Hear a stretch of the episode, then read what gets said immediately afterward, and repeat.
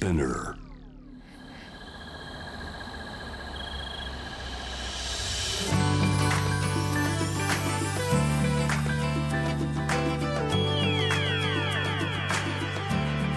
エネオス4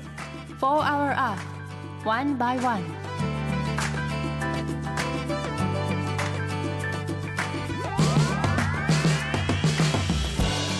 エネオス4 Hour Earth 1 by 1ナビゲーターの堀田茜ですこの時間は素敵なゲストをお招きし地球のより良い未来の実現に向けた SDGs について皆さんと一緒に学んでいく時間です、えー食欲の秋とか読書の秋とかいろいろありますが勉学の秋ということでなかなか大人になったら勉強ってしなくなると思うんですが私はこの秋フランス語を始めました。あのもともと学生時代に英語とフランス語どちらも勉強していたこともあってそして大学もフランス文学専修だったのでフランス語はすごく好きで学生時代から勉強していたんですけど特技にフランス語って書いてもじゃあ会話できるのってなった時にこう留学経験とかもないのでフランス語が話せないことがすごく長年コンプレックスででようやくちょっと重い腰を上げてフランス語教室に行ってみるかということで私の秋から通い始めました。あのやっぱり大人になってからの習い事ってすごくいいなって思って学生時代はあのいやいや勉強をさせられていたような気がしてなかなかはかどらなかったんですけど大人になってからはすごくこう楽しんで机に向かえるようになってそしてこう話せる時に広がる世界も学生の時よりもすごく想像しやすくなっているし大人になってからのこの勉学を習うってすごくいいなと思いました。いつかフランス語会話披露できるようにまあ趣味程度に続けていきたいなと思います。ということで本日も SDGs 学んでいきたいと思います。地球の未来を考えるこの番組はエネオスの提供でお送りします。エネオスは2040年までに自社で排出する CO2 の量をさまざまな取り組みからプラスマイナスゼロにするカーボンニュートラル企業を目指していて私たちの未来に不可欠な脱炭素循環型社会の実現に向けて具体的な取り組みをされているそうなのでそのあたりも番組で分かりやすく紹介していきたいと思います。そしてこの番組は JWEB をキーステーションに FM ノースウェーブ ZIPFM、FM802、クロス FM、JFL5 曲をネットしてお送りします。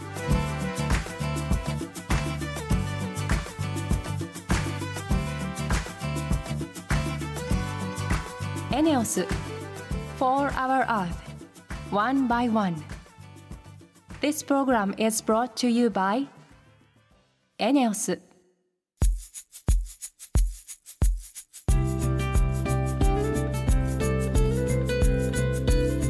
エネオス4 Hour Earth 1 by 1本日のトークテーマは目標12作る責任使う責任です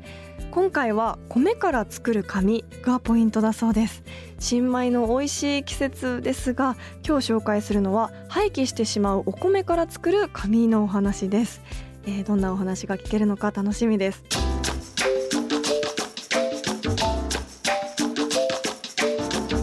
エネオス4 Hour Earth 1 by 1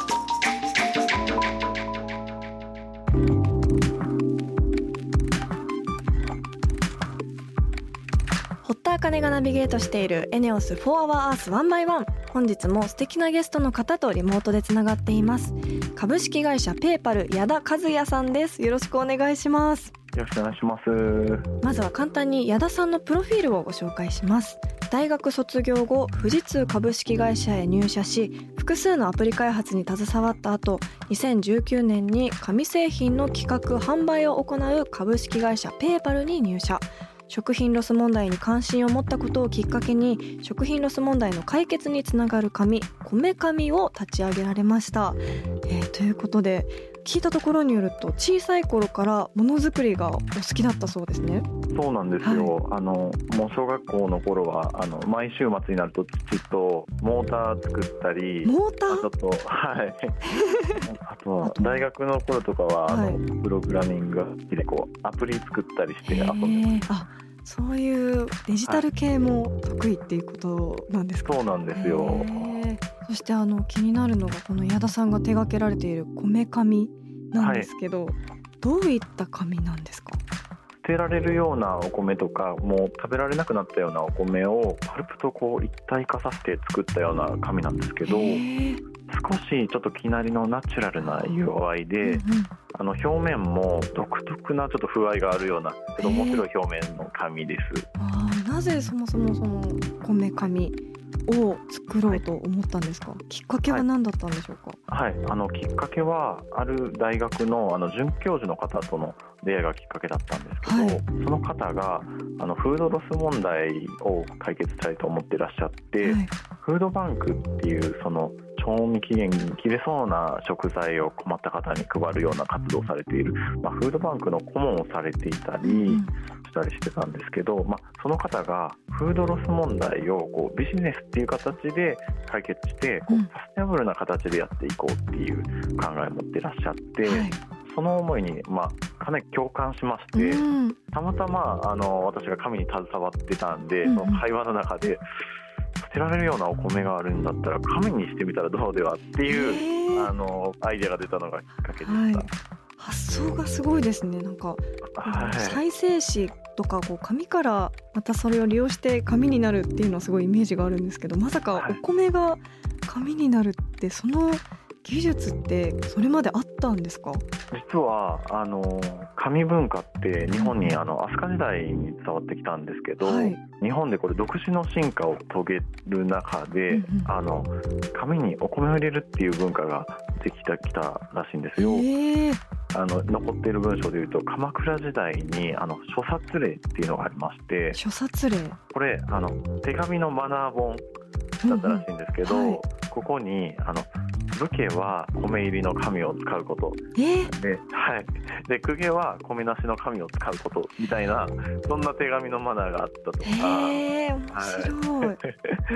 で江戸時代ぐらいになると、まあ、そういうルールとかはあの緩くなって、うんまあ、いろんなしたような紙ができてきたらしいんですけど、例えばあの浮世絵の発色をちょっと変えるために米入れた紙使ってみたり、へえ江戸時代って結構その循環型社会になってたらしいんですけど、うんうん。少し集めて再生紙にするとかっていうのをやってたらしいんですよ。当時からやっぱりやってたんですね。はい、でただやっぱり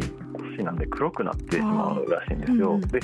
それちょっと白くするためにあの入れたりしてたみたいです。へえあはい。じゃあ昔からの技術を新しく生まれ変わらせて今作っているっていう感じなんですか？そうなんですよ。で、まあ、昔はこう手すきとかで手作りでやってたので、うんうん。できたみたいなんですけど、はい。それをちょっとこう現在のその大きい機械でうん。作ったっていうことはまあこれまでになくて、うんうん。まあ、そういう意味ではあのそういう技術は初めての技術試みではありました。へえはい。いやその米を使用した紙の開発ってはい。やっぱりもう過去にあったとしてもはい、大変だったんじゃないかなその開発までの道のりが。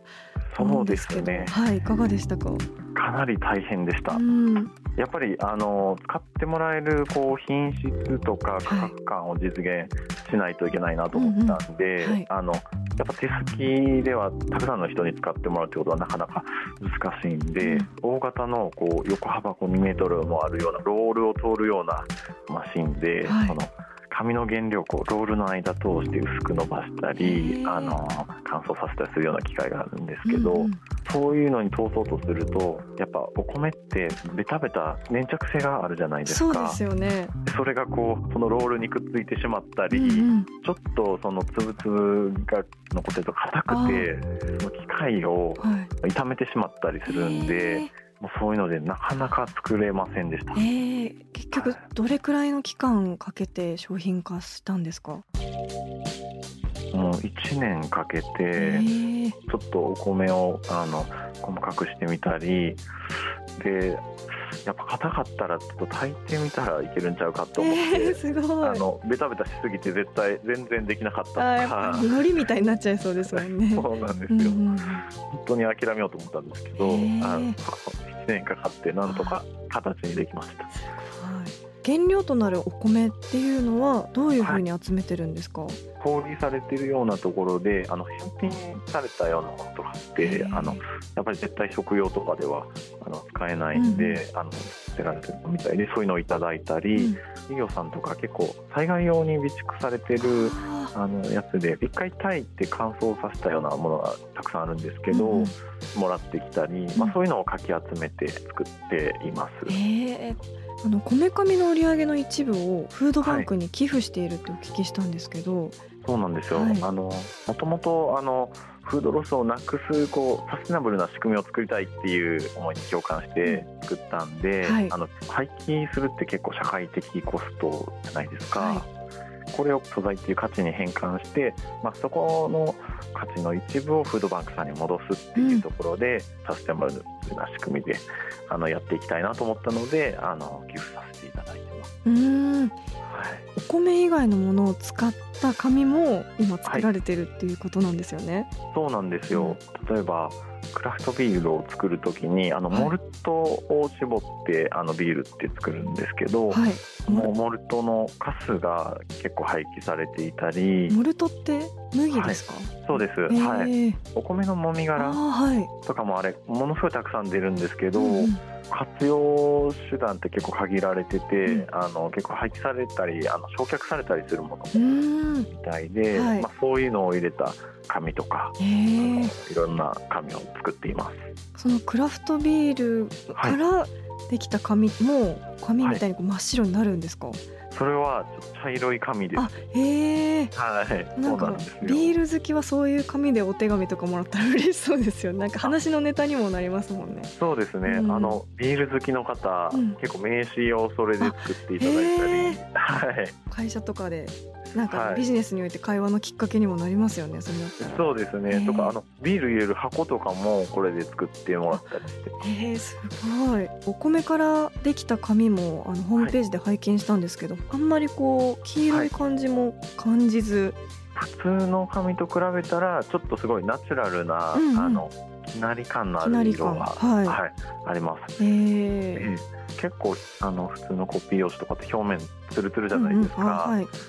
けどこのこめかみはあの表面がちょっとラフというかザラッとしたこう表情があるような、うん、あの紙なんですよ、はい、表面が結構しっとりしてて、うん、手触り感のいいようなちょっと面白いような、えー、独特な紙ですえー、ということでまだまだお話をお聞きしたかったんですがお時間が来てしまったということで、はい、最後に矢田さんの今後の目標について教えてください。はいまあ、この取り組みをもっと大きくしていってもっとフードバンクさんに還元できる量を増やしていきたいなと思っています。でその結果こうフードロスを削減するような活動に充ててもらってフードロス削減に貢献していきたいなと。思ってます、はい、少しでも多くの人に使っていただけるようにしていきたいと思っています。はい。はい、なんかこう最近ペーパーレスとかいう時代だけどこういう紙だったら全然使っても罪悪感ないですし、はい、やっぱ手書きの良さもあるので、はい、このお米からできた紙私も気になるのでチェックしてみたいなと思います。あ、ありがとうございます。ありがとうございます。本日のゲストは株式会社ペーパル矢田和也さんでした。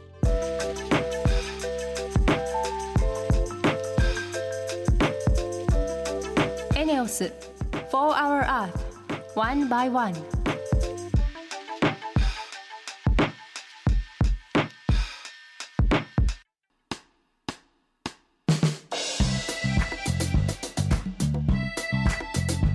堀田茜がナビゲートするエネオス4 Hour Earth One by One ここからはエネオス SDGs ステーションのお時間です。10月11月は地球温暖化の中でもそもそも地球温暖化って何で起きるの？とか温暖化を抑えるためにはどうしたらいいの？という地球温暖化の基本をテーマにお届けします、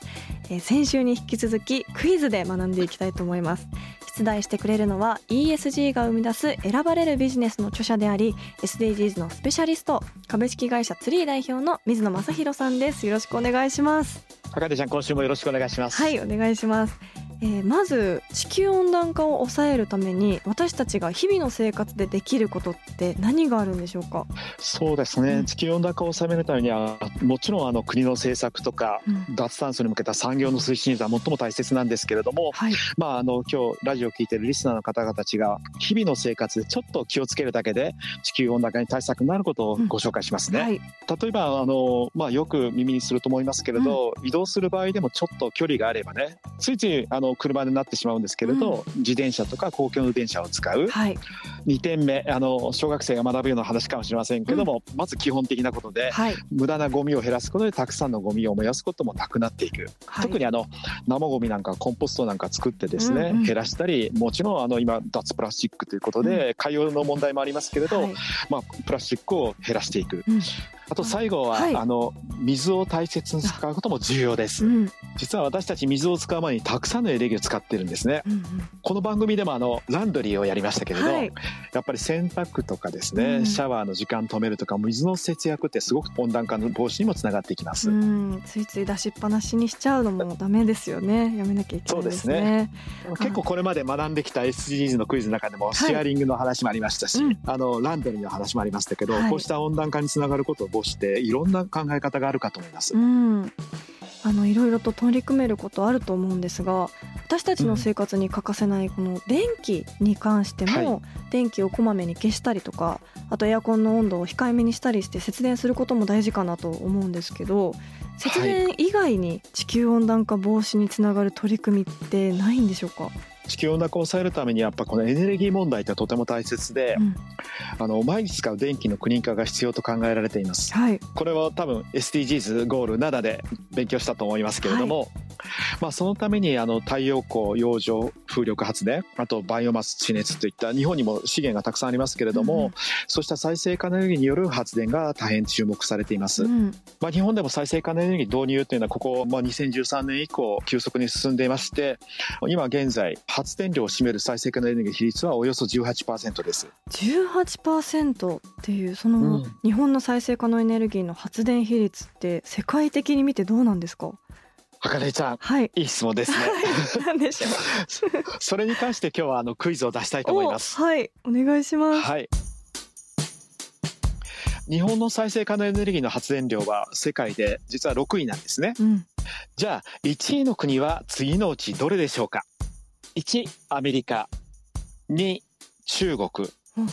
3ドイツ。4デンマーク。いかがでしょうか？難しい。再生可能エネルギーだったらやっぱりこう中国って最近すごいいろんなことを大きい規模で頑張ってるイメージなので2番の中国でお願いします。あ残念。残念です、えー、あの正解は4番のデンマークです。それも思ったんですよ。うん、あのデンマークは再生可能エネルギーの発電比率はあのおよそ8割なんです。そんなに？都市でコーペンハーゲンなんか100%目標にしてますし、はい、あのすでにあの北欧の方ではノルウェーとかであの以前もお話しましたけど、うん、100%達成した国もあります。はいちなみにこの発電量というところで話をしますと、うん、あの茜ちゃんが言って1位がですねダントツで中国の発電量は高いです。2番がアメリカで3位がドイツ、はい、だから中国はあの CO2 の排出量もあの25%占めてるんですね、はい、だから国家戦略として脱炭素化これを積極に取り組んでいて、うん、2060年にカーボンニュートラルを目指している国です。でもやっぱ 発電量的には中国が多いんだやっぱり。そうですね。やっぱ北欧は強いですね。勉強も兼ねていつか行ってみたいなとも思いますけど、うん、あの再生可能エネルギーって自然に左右されると思うんですけど、うん、安定して供給するためには何が大切なんですか？まさにとてもあの大切なテーマです、はい、クリーンな一方でやっぱり自然と付き合う必要があるのでね、うん、日照量だとか、うんうん、風のだとかね、はい、天候に影響を受けるじゃないですか、うん、だからそれゆえに安定供給のためにはあの蓄電池が重要とされています、はい、あと需要と供給のバランスを保つためにこの再生可能エネルギーできた電気を蓄電池に貯めつつ、うん、あの電力の消費機器だとか、それらの電力の需要に合わせてですね制御していくクつまりあのエネルギーマネジメントということもあの大切というふうに言われています、うん、オーストラリアの地理的リスクの低い国からですね、再エネを輸入するってこともあの大切だと言われています。まあ最近ではあのゼロカーボンサプライチェーンなんて言いますし、うん、あの以前勉強した液体水素なんか運ぶことがね現実的になってきているので、はい、輸入していくっていうことも最近は注目集まっています。いやもっともっと日本も頑張ってほしいなと思いますねやっぱり。そうですね、うん、やっぱりあの再エネ比率を高めていきたいなと思います、はいということで来週は地球温暖化を抑えるためにエネオスがどんな再生可能エネルギーにまつわる取り組みをしているのかいろいろとお話を伺いたいと思います。そしてリスナーの皆さんからもどれくらい電気を節約すればいいのとか再生可能エネルギーだけで生活した方がいいのとか、えー、地球温暖化に関係する再生可能エネルギーにまつわる疑問や質問ぜひお待ちしています。お気軽にメッセージをお寄せください。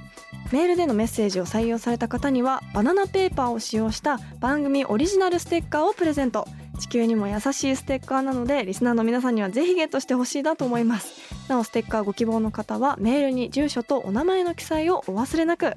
ということで本日は株式会社ツリー代表の水野正弘さん2週にわたってありがとうございました。ありがとうございました。ぜひリスナーの方も対策を具体的な行動をよろしくお願いします。はいよろしくお願いします。エネオス4 Hour Earth One by One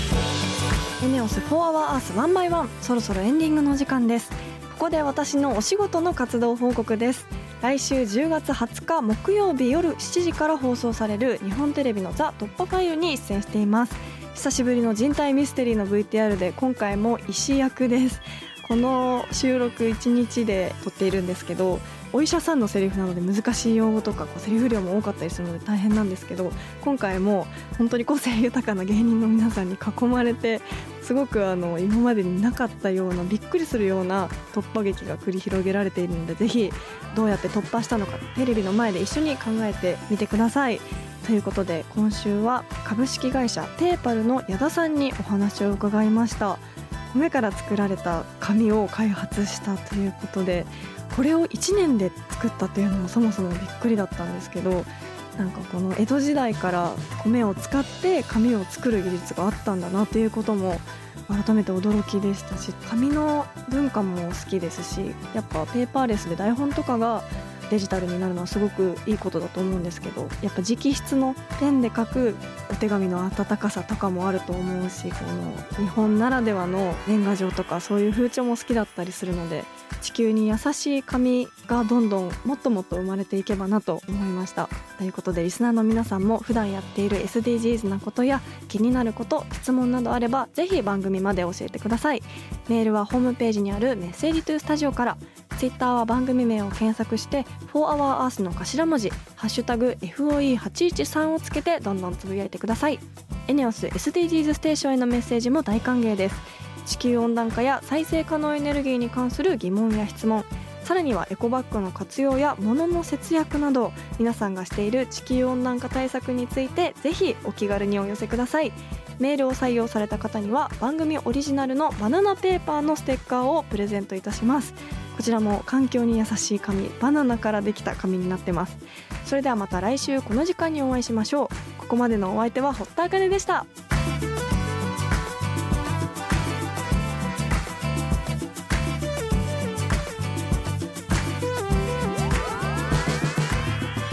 エネオス4 Hour Earth One by One. This program was brought to you by エネオス